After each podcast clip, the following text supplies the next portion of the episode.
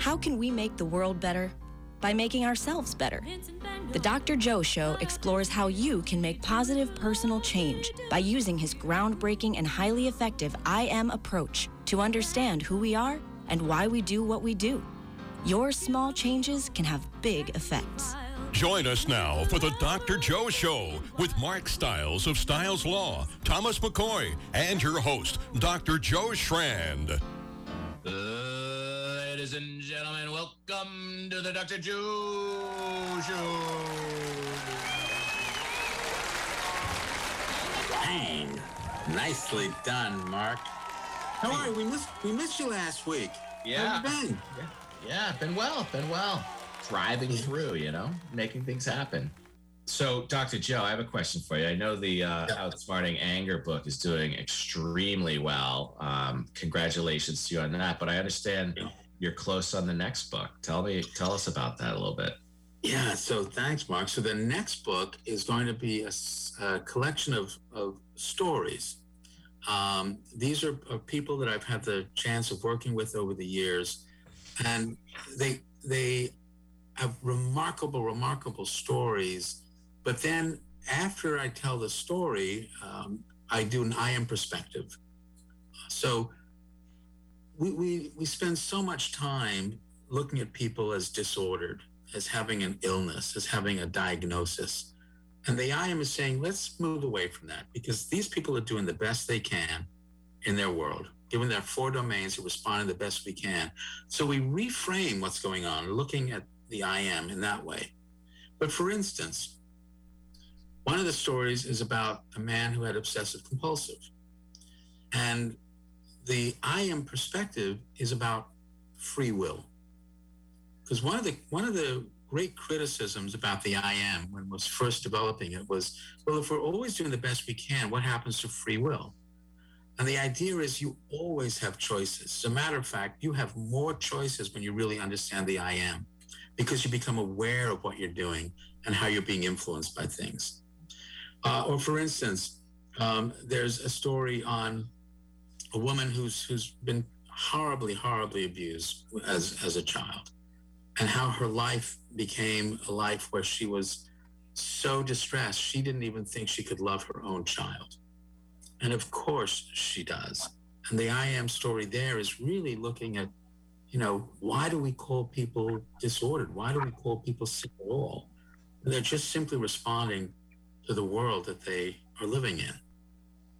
What I'm really hoping is that people will take this and apply it, not just to being a therapist, but just apply it to your own life. Look at your own life. Reflect. Reflect instead of be reflexive. Be reflective. Why am I doing this? What's happening in my four domains? So right now we are trying to figure out the title. And so for our listeners, if you want to type into Facebook, which one of these titles do you like better? What's My I Am? Unleashing the Power of Respect, or Unleashing the Power of Respect, the I Am approach. What do you think? Unleashing the Power of Respect, because that's what the I Am is about. Tom, you got a favorite?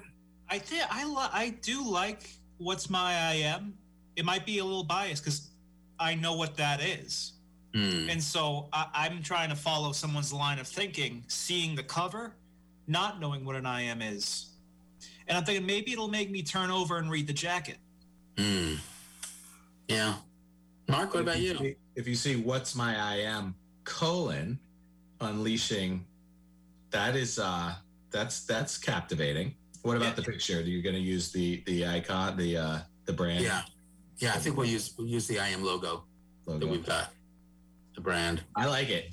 I think it's a winner regardless, because the content inside is so valuable. But I know that, you know, marketing of it is is so very important. Also, I just I don't understand that space, that publishing space, and and all that is is you know outside my scope of expertise. But um, you know, I, I think you want to lean on what the pros say, right? What I'm sure they've done the research. They've uh, indicated through their research what triggers people, what gets people to, you know, look deeper, as opposed to, huh, seems interesting, but I'm going to keep going, as opposed to, boom, seems interesting, I'm going to read the jacket. I'm going to read the intro. I'm going to, I'm going to buy this book. I'm going to buy this book. Yeah, that's, that's what I'm hoping for. So you're right.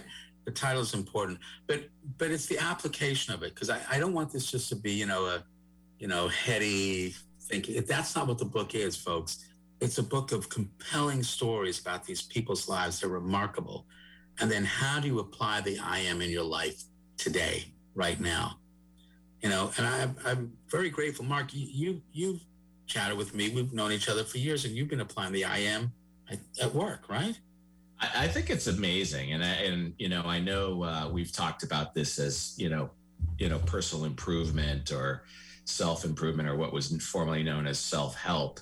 You know, everybody's looking for ways to to be better, right? To better themselves, to, you know, tomorrow is a better day than yesterday, and and striving for certain goals. And I think this has all the elements to get people there, because, you know, you're looking inward, you're looking at yourself, you're you're, you're reflecting on what, how you are perceived, how you're um, perceiving others, and then you're stepping back and you're looking at them in a different way, right? Because you understand these four domains and how they interconnect, and it only makes you better, right? And I'm not talking about, you know, better in a way that you're better than somebody else, but better than you were yesterday, right? And and you're you're constantly improving. And I think, you know, some people shy away from those types of, of literature, those books, because they feel like it's self-help, it's, it's, it's, you know, wonky and quack and whatever their reasoning is.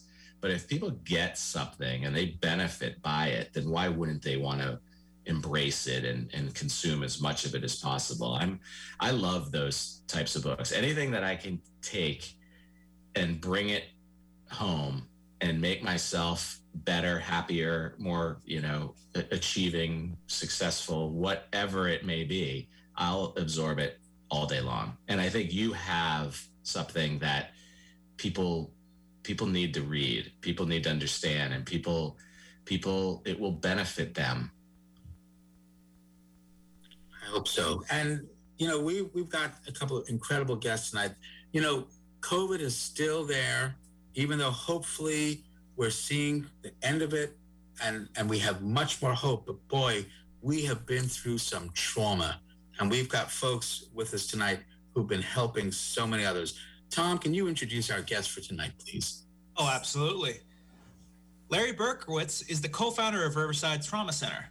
He has provided direct therapeutic services for over thirty years and has managed mental health services for over fifteen years. His clinical areas of expertise include work with children, adolescents, adults, and families who are trauma survivors and or suicide survivors. He coordinates and provides disaster response services and post-suicide intervention for individuals, schools, workplaces, and communities. Joanne Edouard is a licensed mental health counselor. She's also an outreach crisis counselor at Mass Support Network. She's a Haitian American who holds two master's degrees in school guidance counseling and mental health counseling, and has six years of experience working with adolescents and teenagers. Welcome, welcome. Thank you guys. Welcome, welcome. Thank I, you. I, I'm so glad you guys are here. Now, I, I just want to remind our listeners that it was about, what, maybe four or five months ago, Larry? That sounds we had, right. Yeah. Sounds right, that we, that we had the Riverside folks in to talk about the work they were doing then, and, and I really wanted them to come back and tell us, give us a follow-up of what's been going on. So, Larry, can you just, you know, fill our listeners in with with uh, the work that Riverside has been doing? Yeah, sure. The Mass Support Program is the uh, state's FEMA-funded crisis counseling program. There's one in every state right now, it's my understanding, and some of the territories, uh, responding to the pandemic. And it's um, we it's part of Riverside Trauma Center, which uh, is the program you mentioned, thank you, Tom, that, that, uh, that I run. And we've actually been able to hire up to about, it's about forty-five people, I think, Joanne, who are on six teams around the state. We're helping to reach out to people, trying to help support them in dealing with all the incredible range of things that come up. You, you may remember, uh, Doctor Joe, last time we talked, that the program is initially designed to help people after a hurricane, after a tornado, a flood or something. So the idea is we go out and knock on people's doors and greet them and ask how they're doing, what we can do. Well, we couldn't do that during the pandemic, right? So we've had to find other ways to do that. And you may recall, we've been talking about finding ways to use social media and Zoom and Facebook and all the kinds of things we're doing here right now as ways of reaching out and connecting with people. So there's been a lot of that going on. We've been highly successful at reaching, actually, uh, in terms of impressions on social media, we've had over a million uh, in the last few months. Uh, uh, t- Twitter chats and town hall meetings. And uh, so we actually thought we could tell you a little bit more about how some of those are going. Yeah, uh, absolutely. Great. We've, uh, let me jump in then. Great.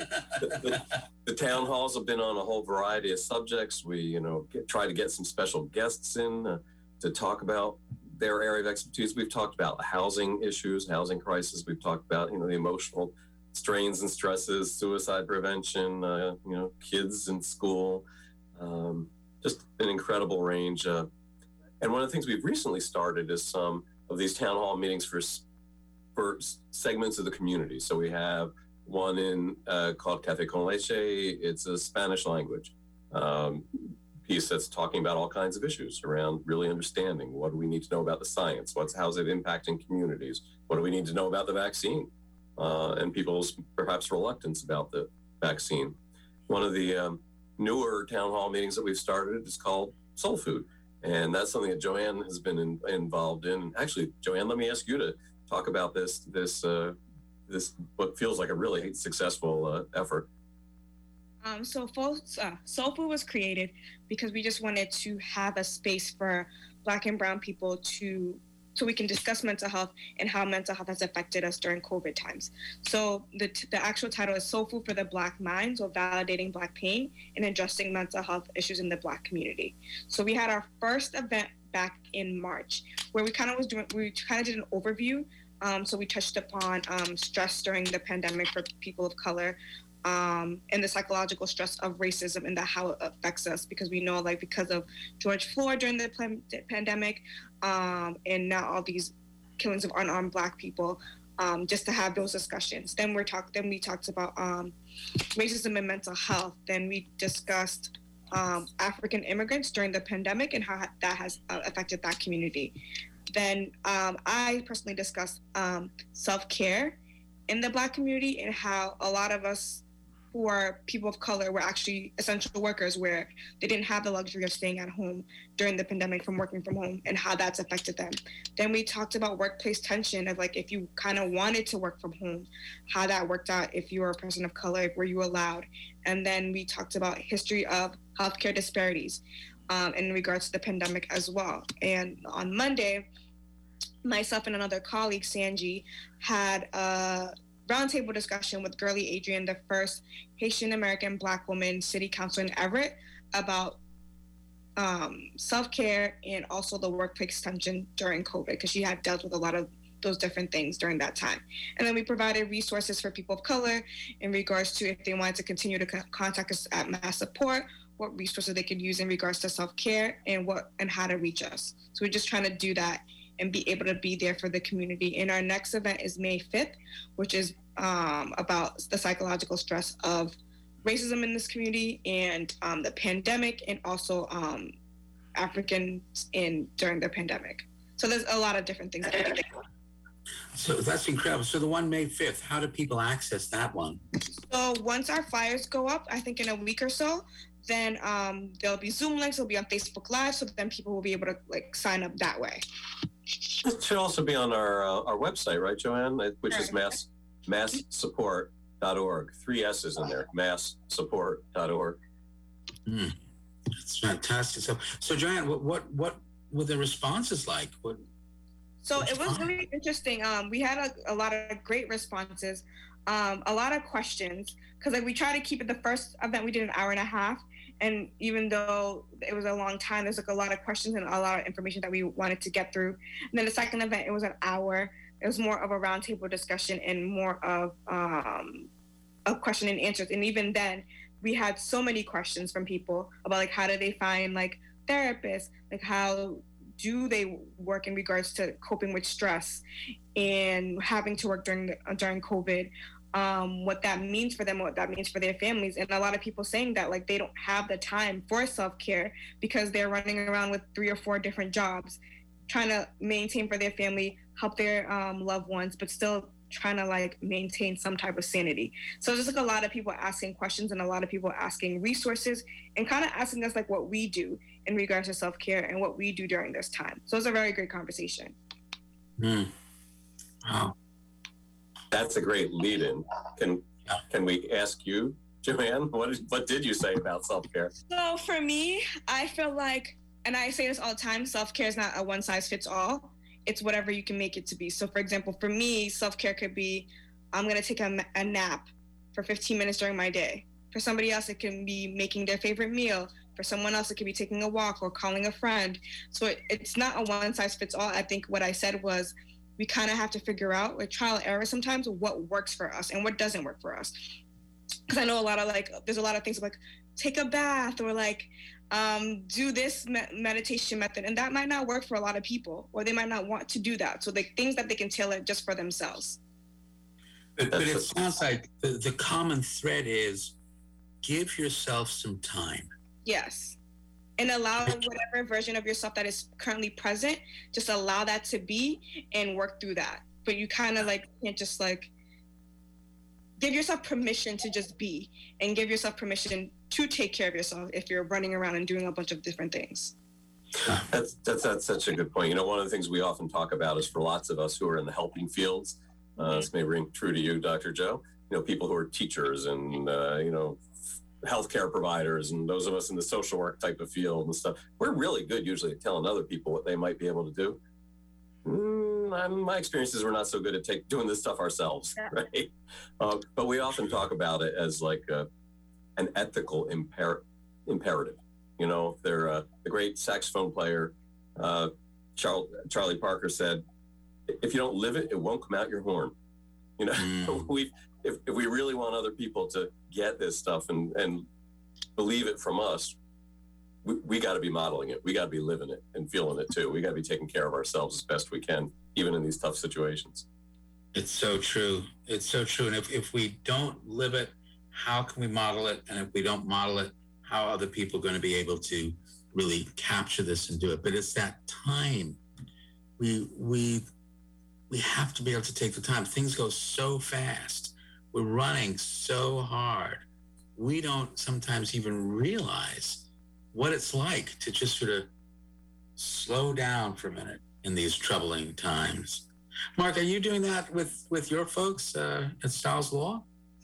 You know, we're trying to do the best we can, right? So it's been um, it's been a it's been a it's been a long year, you know. Um, but we're trying to give everybody the access to be able to work where they want, right? So initially, it was, you know, everybody, you got to work from home. We got to figure this out. Thankfully, we have cloud so- cloud encrypted software and laptops and everything that we could make it work. But a lot of people really wanted to be part of the community, so we made, you know, safe safe. Uh, safe environment to make that work as we as we proceeded. And, you know, we're we're, we're trying to bring it to everybody in, in in the place that they want to be. So um you know, I think we're doing a good job. We have a really strong team. But, you know, with the self-care, you know, we used to have a lot of enrichment type of things that we would do at the office. You know, we had a As you know, we had a guitar teacher that would come in and give lessons to folks, and we'd have a massage therapist that would come in,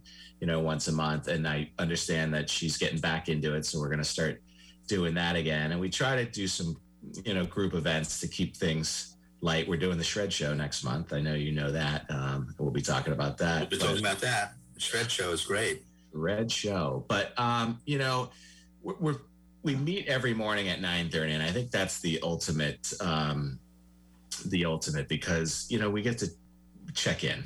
You know, some of us were fractured in different places. Some are working from home. The beauty of it is, is that you can work from virtually anywhere now, but sometimes that doesn't work for people. So you can check in through the visual screens and, and then maybe one off if, you know, things aren't looking exactly right. And, you know, text, hey, you got five minutes to talk, and, and check in with people. And, and the team checks in together with each other too. And it's really, it's, it's, it's nice. It's a, it's a wonderful team to be a part of. Mark, that's that's awesome to hear you say that you're doing that with your teams and checking in daily. And that's actually one of the things our teams have been doing too. We we often start meetings with a what we call a PIES check-in. And PIES stands for physical, emotional, intellectual, and either spiritual or something specific you're working on. So the question to each person is to quickly go around and in each of those realms, you know, what's going on for you? Um, just mm. just to make sure people are centered on what's going on for them. Yeah. It's important. So important. People are talking. People are talking, you know, as, as opposed to eighteen months ago. You know, you ask them, you know, they're they're going to be a lot more specific about how they're feeling these days than they would have eighteen. Oh, I'm fine. See it. You know, let's move on, move on. But now it's like, well, you know, it's I had a tough, tough night's sleep last night or, or whatever it might be, you know. But, you know, it's, it's so great. People are talking about mental health, not mental illness. And and they're really, it's such a subtle and yet such important difference. Mental health is becoming something that we can all appreciate, you know, without that stigma of mental illness, you know. So it's fascinating. John, I'm just wondering, you're you're you're doing this with Riverside, but but you you have another job as well, working with with other folks. How has COVID been affecting these other kids? Um, for me, I feel like it's it's a lot of sad stories about like isolation, about kids feeling depressed. Um, so we go back in um, the end of April, right? And there's so many there's now like a lot of kids who didn't have anxiety now have anxiety. Like I don't know if I like I haven't been around people for a long time. Like, I don't know my teachers. I, I barely know my, like, I don't even know if I have friends anymore. So now they're anxious about going to school. It's like a lot, it's like a lot going on for a lot of kids. And like, um, I also do five oh fours in my school. So like, I've gotten so many five oh four refer- referrals for depression, mm.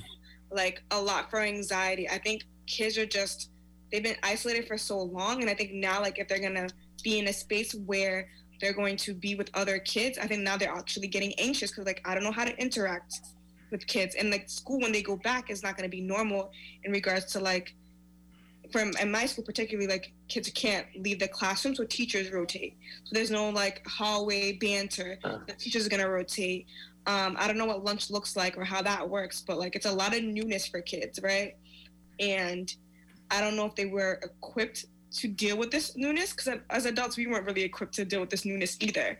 And I, I, my fear is like, what will the ramifications ramifications be next year or the year after? Like, what does this look like long term for kids and adults? Like, what, what is the true effect of COVID when regard to our mental health a year or two from now? Yeah. And hopefully, it's behind us.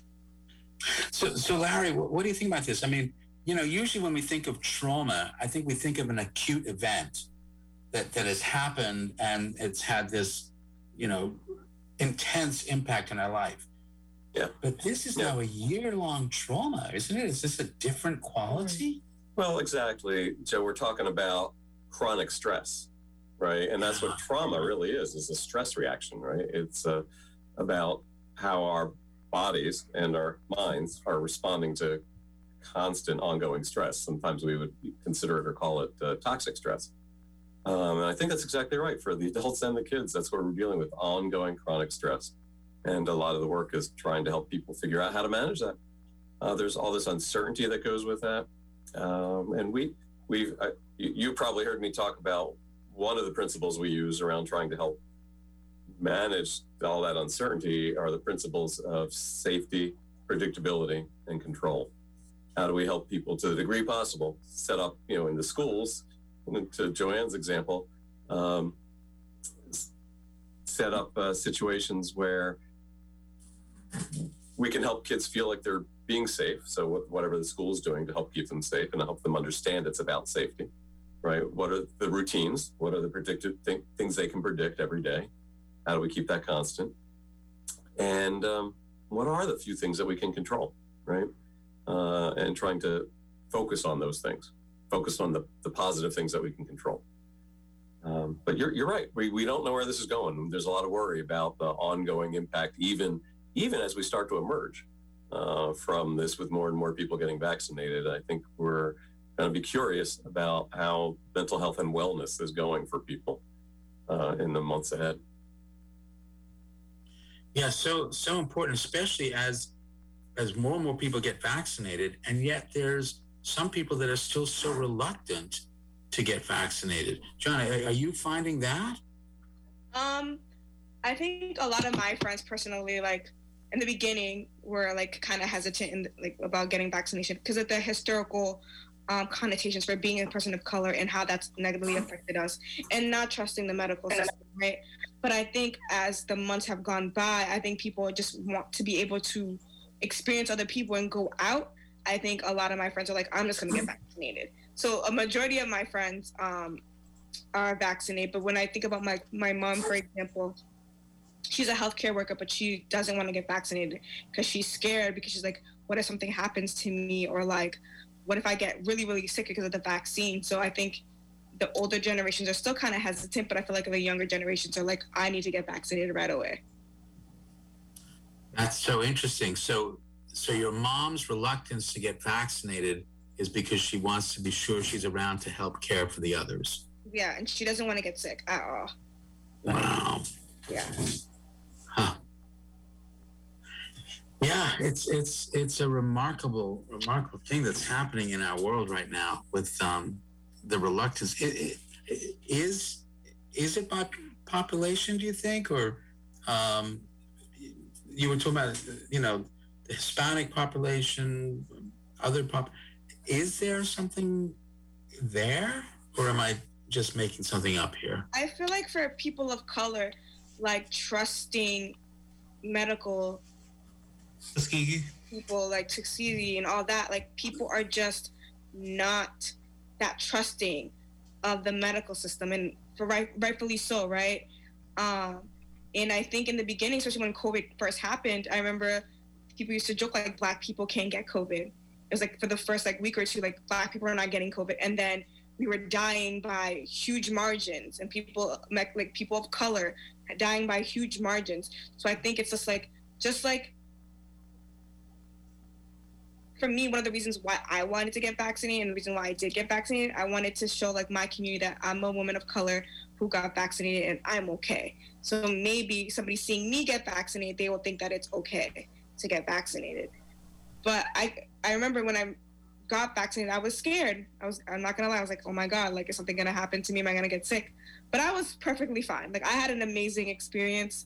Like I didn't get sick at all. Um, I I recommend it, but it was a great experience for me. What, what a great story, Joanne. And I think that really goes to, you know, helping with the hesitancy. When people see their family members, their neighbors, their friends, their community leaders uh, getting vaccinated and they're okay and saying this is okay, they're gonna trust that more, I think, than some doctor who's talking from Washington, D C, right? You know, that that that's that that weighs in more, I think, for lots of people and lots of communities. Um, yeah.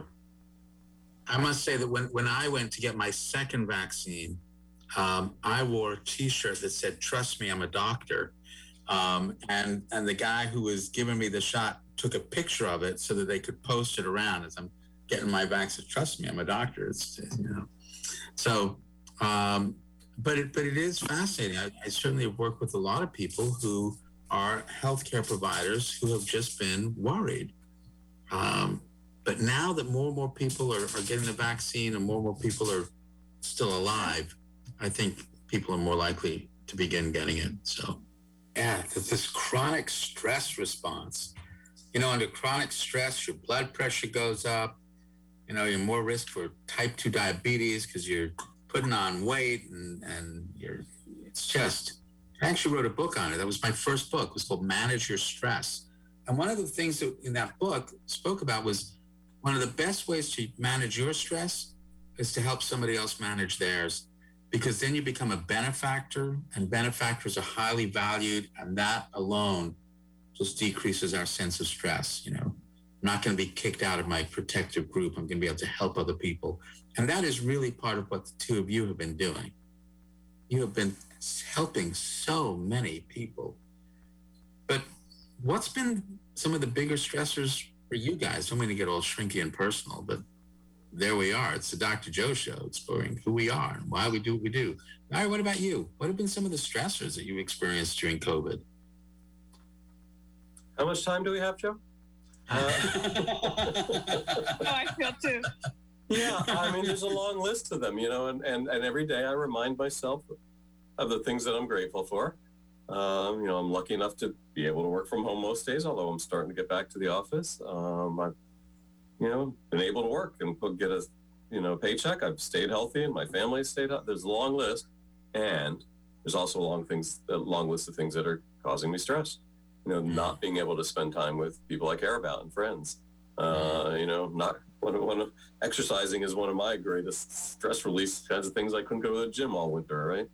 Uh, you know, sort of being trapped in the house. There, um, you know, the challenges. I, I, I love socializing with the people I work with, and they're a great group. And sitting around the lunch table, to get haven't done that in fourteen months. You know, it's uh, so. I think for all of us, there's the, the both and.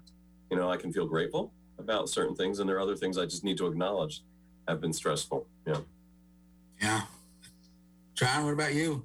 I think I want to echo what Larry says. Like, there's so many things that I can be, not can be, am grateful for. Um, being, I'm, I didn't get COVID um, at all. Um, so that was, and I was around a bunch of kids, and I was, our school was supposed to go to um, um, one of the places in Cambridge that actually got COVID, that that's that super spreader event, and I didn't get sick. Um, I've been able to work. So I've been very grateful for that. But I think the things that cause me stress is the things that I talk about, like self-care, like being able to pour into others the same way that I pour into myself. I feel like trying to find that time, because like well, we all are in like the helping profession. Like we want to help people, want to be there for people, but like just like not forgetting myself in regards to like what I need in order to do the work that I do. I think that sometimes causes me stress, because trying to schedule that in my time and then also doing X, Y, and Z that I have to do for others. Sometimes that can be stressful, but I feel like I've been learning throughout the last couple months how to be able to take that time for myself and to shut down when I actually need to shut down and not focus on others, but just really focus on myself. Mm. Mark and Tom, I, I think I'm going to ask you the same questions. What about you, Mark? What, what's been the most stressful about this for you?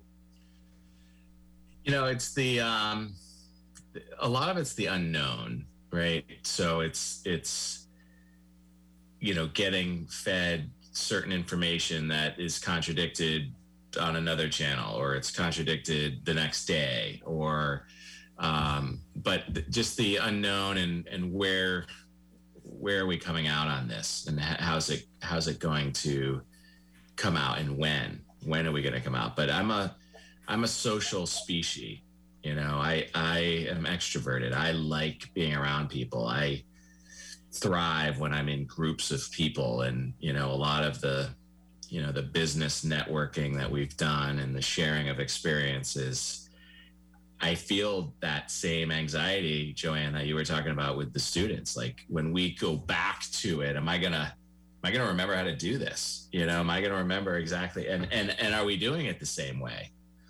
You know, how, you know, are we shaking hands, or are we we bowing? And you know, are we You know, are we h- hugging?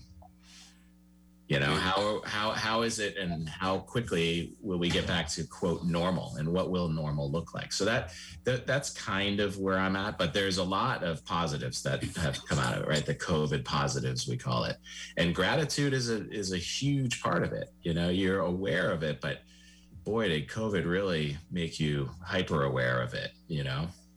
Hmm. Tom, what about you? What's been most stressful for you? Well, uh, I've been taking a bigger and bigger picture view of just the world in general ever since this pandemic started. And it's pretty stressful, because I've, I'm trying to look past what what comes next after this, because it was a test. And I think in a lot of areas we were found wanting. It makes me think of, uh, there was a bit in a Wallace, Wallace and Gromit movie where Gromit's on a little train and laying out tracks as it goes along, like frantically. Uh, I'm not sure that's a good pa- good good habit to be in, laying down the track in a global pandemic. Uh, As we're moving. Yeah. Yeah. It's interesting. I I was just amazed at the resilience of of so many people. Mm. So many people. And I think part of that resilience is because, you know, what you were all saying about is, is the gratitude. As we began to realize what we really have, um, and how much we took for granted, mm. you know, how much we took for granted. And yet so many people came forward to help somebody else. For me, that is that hope Uh, about who we are as human beings is just, it's inspiring. And and I want to be able to, to do more of that, help more of that. We're going to be, we're going to be looking at hope as a major, major theme over the next several weeks, because we, we're not out of COVID yet, but at least there's some hope. I, I don't know whether you guys experienced the relief after getting your vaccinations. I didn't even no- notice it for a week or so. And then I went shopping and I just, wow, I'm, I'm not double masked. I'm not, I'm not, you know, it's, it's this right. remarkable experience. Right. Attention, attention's not there. And I think you're so right that hope is on the calendar. Um, yeah. I, I love hearing you say, I really appreciate hearing you talking about seeing the, um,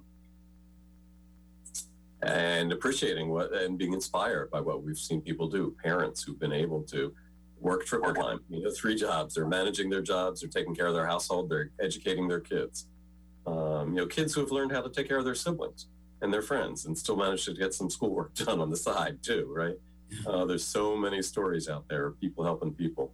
Um, and if we, the more of those we can really pay attention to, uh, I think we'll be helped by those. I agree. Could not agree more.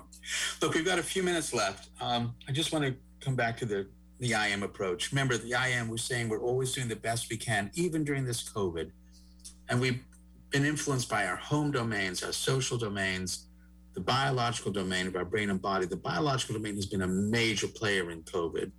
And of course, the I see. How do I see myself? How do I think other people see me? Because the domains interact, a small change can have a big effect. You don't have to change everything. We could not have had a smaller change in a virus that has had a huge effect, affect the biological domain, and has affected every other domain as a result. But small changes can have a big effect. So, Joanne, I'm going to ask you first, and then I'm going to ask you, Larry. What small change can you recommend to our listeners so that they can get through this last part, hopefully this last part of COVID? I would say, and I'm saying this to myself, honoring yourself as a form of self-care. So whatever you need in the present moment or in the next couple of weeks and months, however long we have left, it's just your honor yourself and to be gentle with yourself, because we've been through a lot. And I don't think we understand the magnitude of like what we've been through, but the last thirteen months have been a whirlwind. So just honor yourself. Great. Larry, small change?